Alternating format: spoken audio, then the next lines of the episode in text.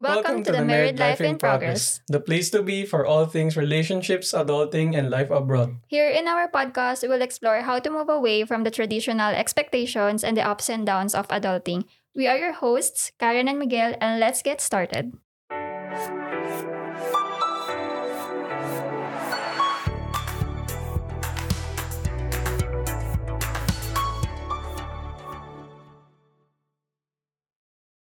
When I was updating my blog post na Filipino guide kung paano mag-move abroad or move to Sweden specifically, parang na, na, na weirdohan talaga ako na why do Filipinos need approval to move abroad or to work abroad? Parang, bakit ba nag exist yung POEA? Ano ibig sabihin ng POE? Philippine. Pera only. Ano? Philippine, Philippine Overseas. Overseas Employment Agency.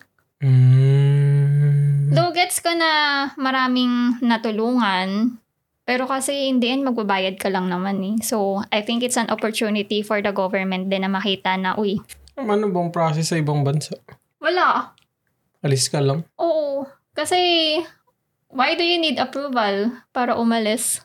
Mm. Or para lang mag-work abroad? Tapos, ang weird pa nito ah, na kapag ka, kapag ka mag-work ka, ay kapag ka aalis ka directly from the Philippines papunta sa, sa work site mo, you need an OAC, yung exit clearance. Mm. Pero kapag ka magbabakasyon ka somewhere else, hindi mo kailangan. Hmm, Kaya ang dami nasasayangan. Oo. Nasiskip na lang. Kasi, Useless. I mean, why not just say na I need your money para maka-exit ka? Bakit? Why do you need to make other Filipinos suffer sa Mm, process? kasi tumatagal. Oo. Lalo na yung experience ko, grabe, sobrang traumatic. Baka ano kasi siya before. Or yung intention is yung protection din.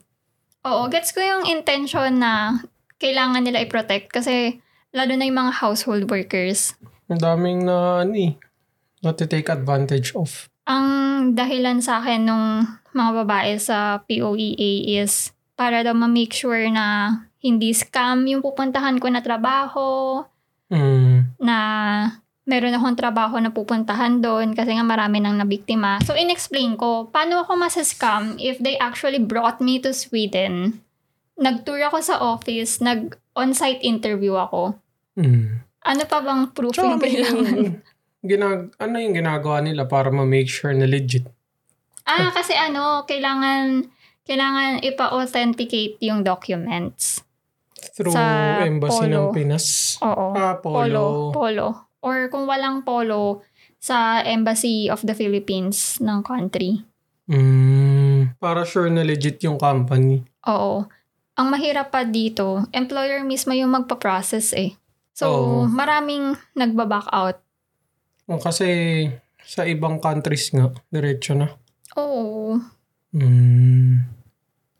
Mm, nakikita ko yung point, pero kasi nga, dapat mas streamlined siguro eh. Oo, dapat Hindi maayos. ganun katagal.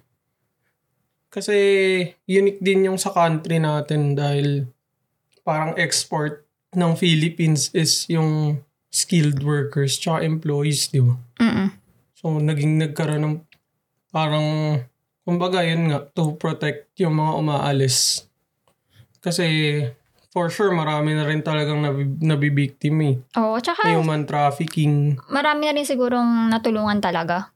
Oo, pero ang nangyayari kasi, yung sa perspective ko lang, nagiging blanket policy for everyone na hindi naman magwo-work sa lahat ng industry. Or sa countries. Oh, or sa kan... Hindi, kahit yung sa industry lang eh. I mean, mas madali mo na kasi ma-verify yung mga bagay-bagay ngayon eh. Mas, Ah. mas mahirap kasi yung mga, kunwari yung sa sa household workers. Kasi talagang pupunta sila dun sa bahay. Mahirap Oo. i-verify. Ngayon kasi, kunwari yung sa companies, kunwari skilled workers nga, ganun.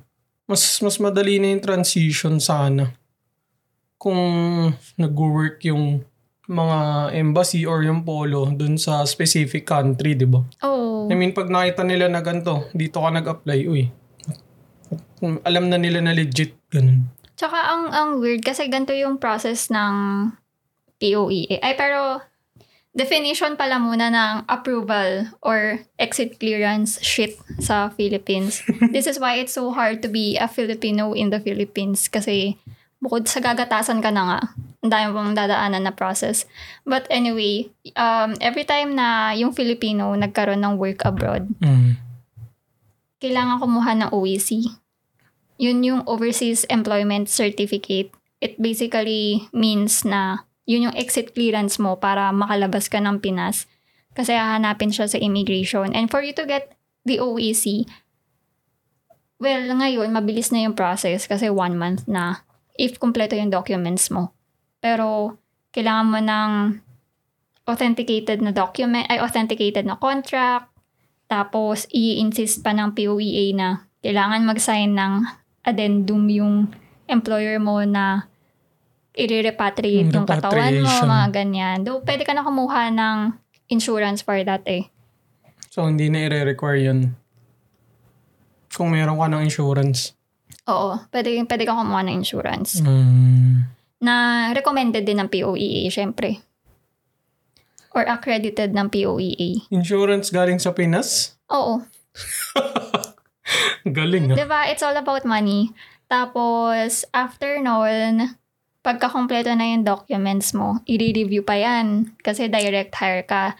And then, may problem pa. This is really weird ah, na kapag nakita ng POEA na five na kayo na direct hire sa company, pipilitin nila yung employer na mag-hire ng, na kumuha ng agency. Kung gusto pa nila kumuha ng Filipinos. Ah, oo nga.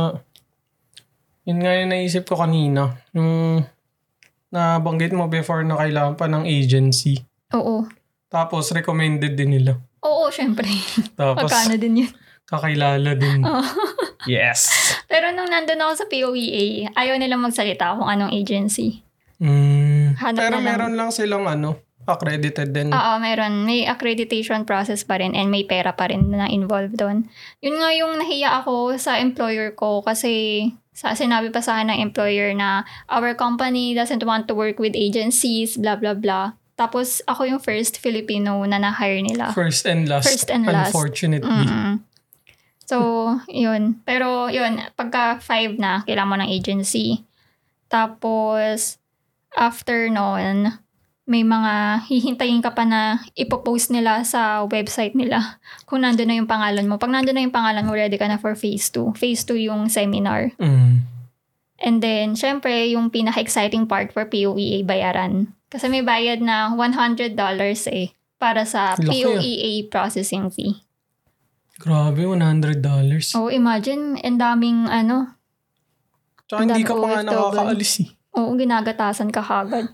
Tapos pag agency ka, ano, magkano yung kukunin ng agency sa'yo? Mm, kasi magiging employment, ganun? Hindi ko Paano alam ang eh. agency Parang, ba? kasi ha, magiging under ka ng agency. eh.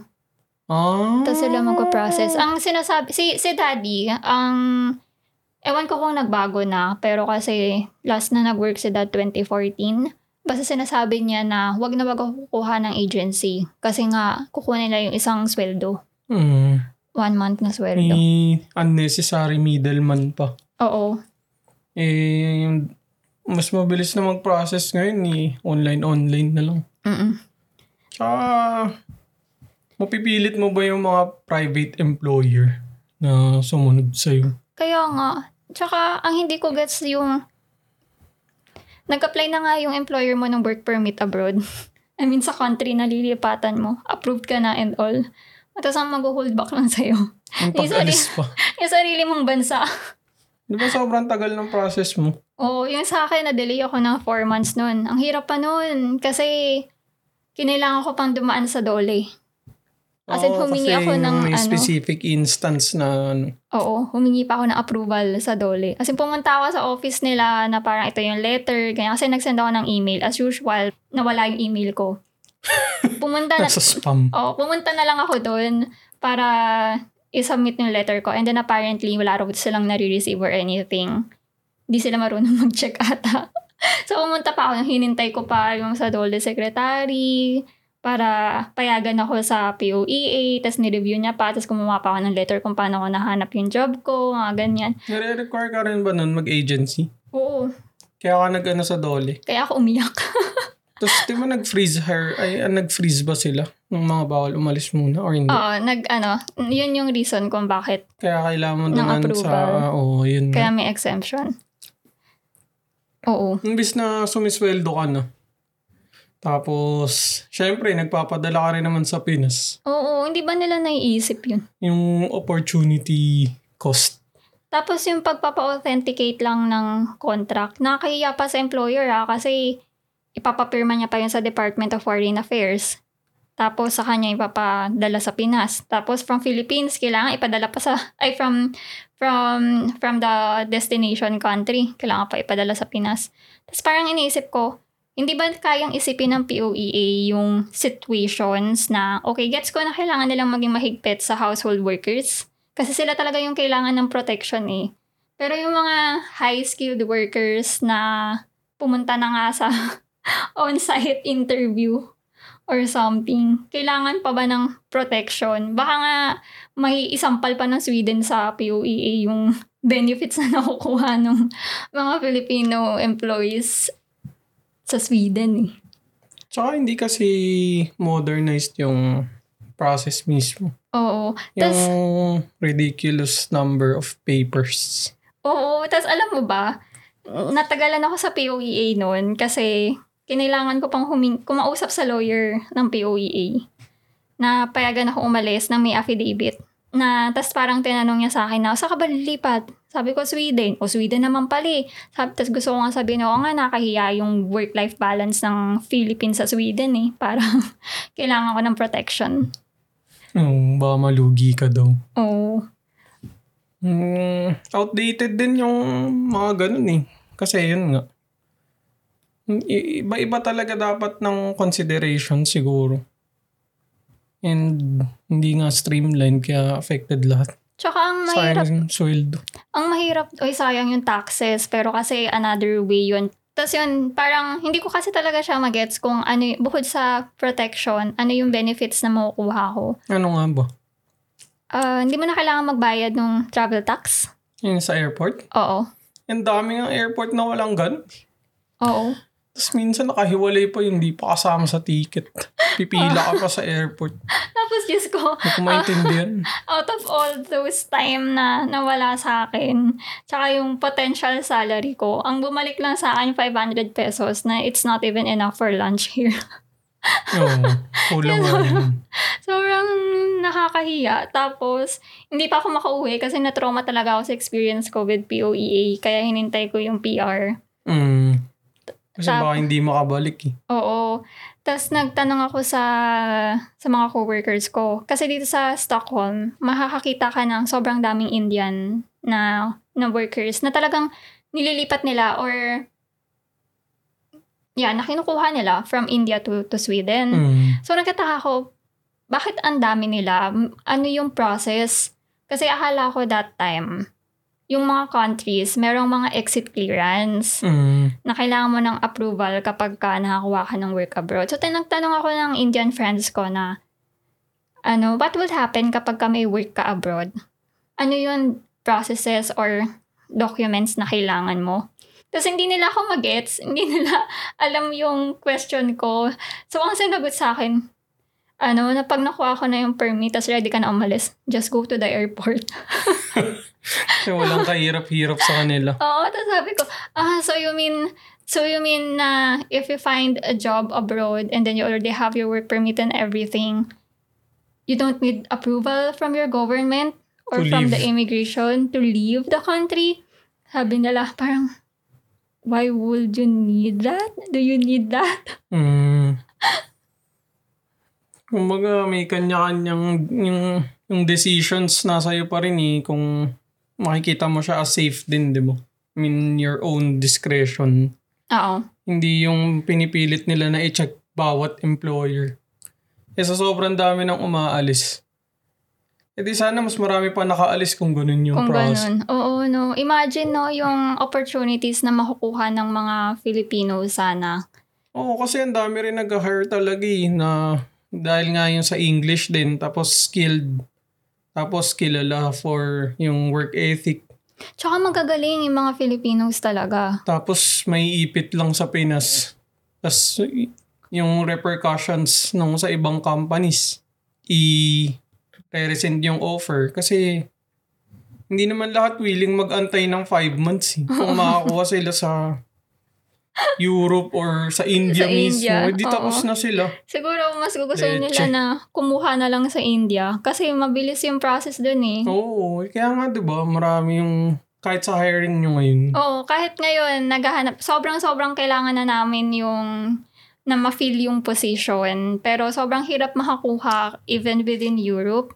Pero ang dami naming nakukuha sa India. Ang daming application. Oo. Sayang. And yung iniisip lang nila na kailangan hintayin is yung sa side ng sa Sweden when it comes to pagkuha ng work permit. Kasi as soon as makuha yung work permit, you're good to go. Goodbye. Eh, ang mahirap sa sa pinakamatalinong POEA na process, kailangan mong hintayin yung residence permit card Mm. bago ka mag-start pa lang. So, ngayon na sa, sa migration circuit, it will take four months para sa work permit. Mm. And then, around three weeks para ma-receive mo yung card. Yung actual card. So, five months na yun. And then, yung POEA naman, hihintayin mo dapat yung residence card mo. Pero pwede mo nang pa-authenticate yung contract mo at that time. Pero, yeah, hindi ko pa, hindi ko pa rin talaga gets. Kasi parang 2022 na, nagpa-progress na yung mga bansa sa paligid natin. Paatras pa rin. Paatras pa rin sa Pinas na kailangan pa rin dumaan sa POEA. Tapos, Tapos, ang dami nung nasasayang. Life-changing para sa family yun eh. Oo. Tapos biglang malalaman mo na sabihin ng employer sa'yo na we cannot wait any longer or nobody has time to process the documents. Kasi ang Oo, kasi sin- hindi naman lahat magiging willing na hmm, mag-addendum. Oo. Ay, tsaka alam mo ba, meron kasi sa mga ibang countries na syempre, hindi naman sa city yung work na makuha mo, for example, or yung capital, hindi pala sa capital. Mm. So, syempre, kailangan ng employer na magpadala doon or kung hindi nagre-receive yung embassy or polo ng meals, imagine, you would ask your employer to go to that location Sobrang tagal. Sobrang tagal, sobrang nakakahiya. Tapos parang nasa isip ko, ang dami-dami namang employees, so how come they, ewan ko kung paano yung thought process nila. I'm really curious about that. Parang paano umabot sa point na hanggang ngayon, 2022 na. Ganun pa rin yung process. Boomer yung mga Oo, processes. totoo. Kaya hanap siguro na loophole yung ginagawa ng iba. Oo, oh, di ba? Yung mga dumediretso. Oo. Tapos Tapos tsaka meron, na lang kukuha. meron pa nga ako mga kakilala na baka sa Singapore nakatira. Mm. Tapos nakahanap ng work abroad. Huwag ka munang uwi ng Pinas, dumiretso ka na sa ano, sa destination mo. Mm. Kasi mas mabilis yung process kapag ka balik manggagawa yung mangyayari. Mm. Yun din yung hindi ko gets na okay, kapag ka lalabas ka nga ng Philippines para sa ibang destination, basta hindi ka diretso sa, ay sa, sa bansa kung saan ka nag-work. Vacation lang somewhere else. Hindi sila mahigpit, hindi mo kailangan. Kasi tourist lang. Oo. Tapos, meron, alam ko may rule pa na kapag ka within 5 days ka lang na nasa Pinas, hindi mo kailangan magpakita ng OEC. Mm. Sobrang funny talaga. Parang maisip lang ata nila na dagdagan na. Sana maalala nila na yung goal is to make the Filipinos' lives easier ha. Hindi more complicated. Baka iba ata yung goals nila eh. eh, kasi may kanya-kanyang agenda din eh. May mga money-making schemes. Oo, sayang naman yung pera. Malaki siguro yung nakukuha din. Oo, oh, syempre. Kaya naman nagsistay yan eh. Kaya nagta-thrive. Oo. Mas malaki pa yung kinikita nila. eh. Sana pwede na lang i-waive yung process eh. Yung tipong hindi ko na kukunin yung benefits na in-offer nyo. Oo. Ako na lang yung mag-check kung legit tong company. Pero paalisin nyo na ako. Oo, tas or kaya yung tipong ipag-sign nyo na lang ako ng waiver na I wouldn't ask for your help if anything happens to me. Oo, oh, yun nga. wave na lang lahat ng kung ano mang benefits yung Oo. meron Kung sila. ang, ang problem nila is masisisi sila. Total, mahilig naman sila sa Hindi mo rin naman sila pwedeng pirmahan. kasuhan eh. Hindi nga. Kahit may kasalanan sila eh. So Hindi wala din. Eh, di pa wave na lang lahat ng ina. Oo. Oo nga. Wave, Wave na lang. Alam mo- benefits, 500 pesos. kahit na, alam mo, kahit na sabihin nila sa akin na kailangan kong pumirma ng 10 pages para lang sabihin na I'm not gonna blame POEA for whatever happens to me abroad na, okay, thank you, I'm, I'm living in, in Sweden and not in the Philippines and I'm getting a lot of social benefits. Nakakahiya naman sa Pinas. Pipirma talaga ako. Sobrang nakakatawa talaga pag in-explain ko sa coworkers ko na, ano na parang, ano, yeah, we, ano, yung Philippines, they need to check if magiging okay yung life abroad. Kaya that's why ang daming verification or pinapacheck. Tapos parang yung, yung reactions nila. But you get more benefits in Sweden. Frustrating. yeah. We'll see. Sana by the time na matanda na yung anak natin, wala nang POEA, or maayos na yung processes, hindi na kailangan pahirapan yung mga tao, or ma-modernize man lang Oo. yung process. Kahit yung first step, puro papel. May ano na ngayon, soft copy. Hindi nila alam yun. Huwag kang ano. New word sa kanila yun. Eh, Oo. ikaw. Ay, di ba pati ikaw, nahirapan ka umalis? Actually, hindi lang pala, ano, mga naka-work permit or mga nakakuha ng work abroad yung may struggle. Yung mga dependents din nila, lalo na pag hindi kayo sabay. Oo, kasi temporary residence yung sa akin. Tapos, wala naman masyadong documents talaga na galing dito eh. I mean, tayo lang yung kumuha nun. And dun sa immigration, Very smart. na second interview ako kasi yung first, hindi siya parang convinced na niya alam may yung ginagawa temporary niya. residence. Kasi in Swedish yung documents. Tapos yung parang marriage certificate, parang simple lang talaga eh. Kasi hindi naman yun big deal. And syempre, parang wala rin siyang time mag, ang tawag nun? Mag-isip. mag-translate. Tapos iba-iba pa yung documents na hinahanap. Kasi parang hinanapan pa ang OEC. Oh, easy ko. Hinanap Oo. sa'yo. Tapos ano pa yung isang in-apply ko na hindi daw kailangan. CFO. Oo. Tapos hinanap niya rin sa akin. Eh sabi sa akin nung sa CFO, hindi naman daw kailangan. Yung mga ganong bagay. Tapos ano yung, yung reaction ng immigration na bakit hindi kailangan? O, tanungin mo yung CFO, kayo mag-usap. Huwag niyo akong damay. Ayun nga eh, nag-iiba-iba yung requirements depende kung sino yung nandun. eh. Hindi talaga siya streamlined. Tsaka, sobrang laki nung power nila na maka, masastop ka lang talaga umalis. Ridiculous na nasa isang person lang. Kaya Yung malalakas pag-decide. loob nila, no? Oo. Pero, yung sa second interview, kasi siguro yun mas experience tsaka may time din siya to check. Talagang tinanong niya ako kung ano yung gagawin. I mean, ba't ako pupunta? Tapos kung sino yung dependent, di ba? Oo. Tapos ang naalala ko lang dun, well, tinranslate niya talaga yung mga documents. And hinanap niya, ay naghanap siyang proof. Ay nagtanong siya kung meron akong proof na kasal talaga tayo. Eh buti lang may picture sa vlog. Oo, yung wedding na vlog post ko. Oo. So after nun, okay na. Tapos wala naman ang hiccups after dun. Yun lang talaga. Experience siguro yung sa immigration. Buti na lang, mabait yung sa second. Oo.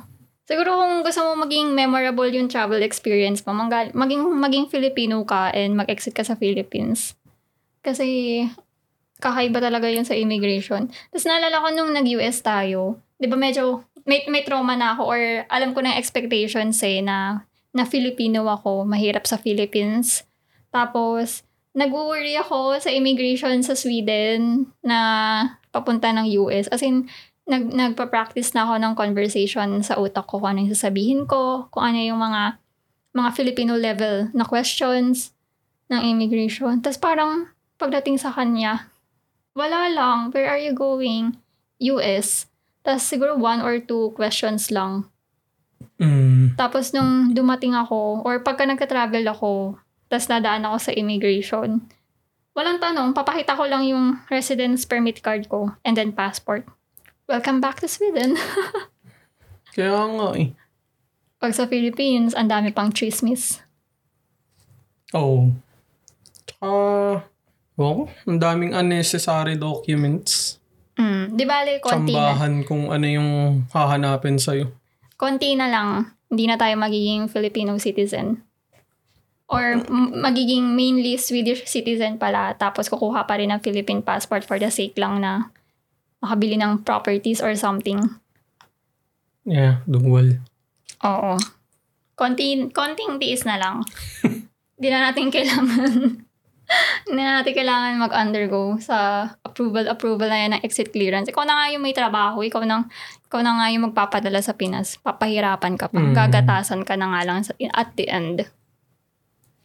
So hopefully, that's that's the the unfortunate events of being a Filipino in the Philippines. Filipino. yun. Tsaka pag-aalis. Oo. Kaya siguro yung iba, sarap ng buhay pag nakaupo. Naka-aircon lang. Tapos hawak nila yung buhay ng mga tao. Parang puppets. Buti hindi ganyan Above the experience pa. natin sa Sweden, no? I mean, wala tayong ganyang experience so far. Bukod sa migration circuit. Mm. Parang hindi pa ako na nadidiscriminate dito. Mas mataas pa nga yung chance na yung kapwa Pinoy pa yung magbababa sa'yo. oh well, that's life. That's the Filipino life. Thanks for listening to this week's episode of The Married Life in Progress. I hope you enjoyed and don't forget to rate, review, follow, or subscribe on your favorite podcast app. You can visit our website at marriedlifeinprogress.com and if you want more living abroad content, you can visit my blog at karenroldan.net. We'll see you next Wednesday.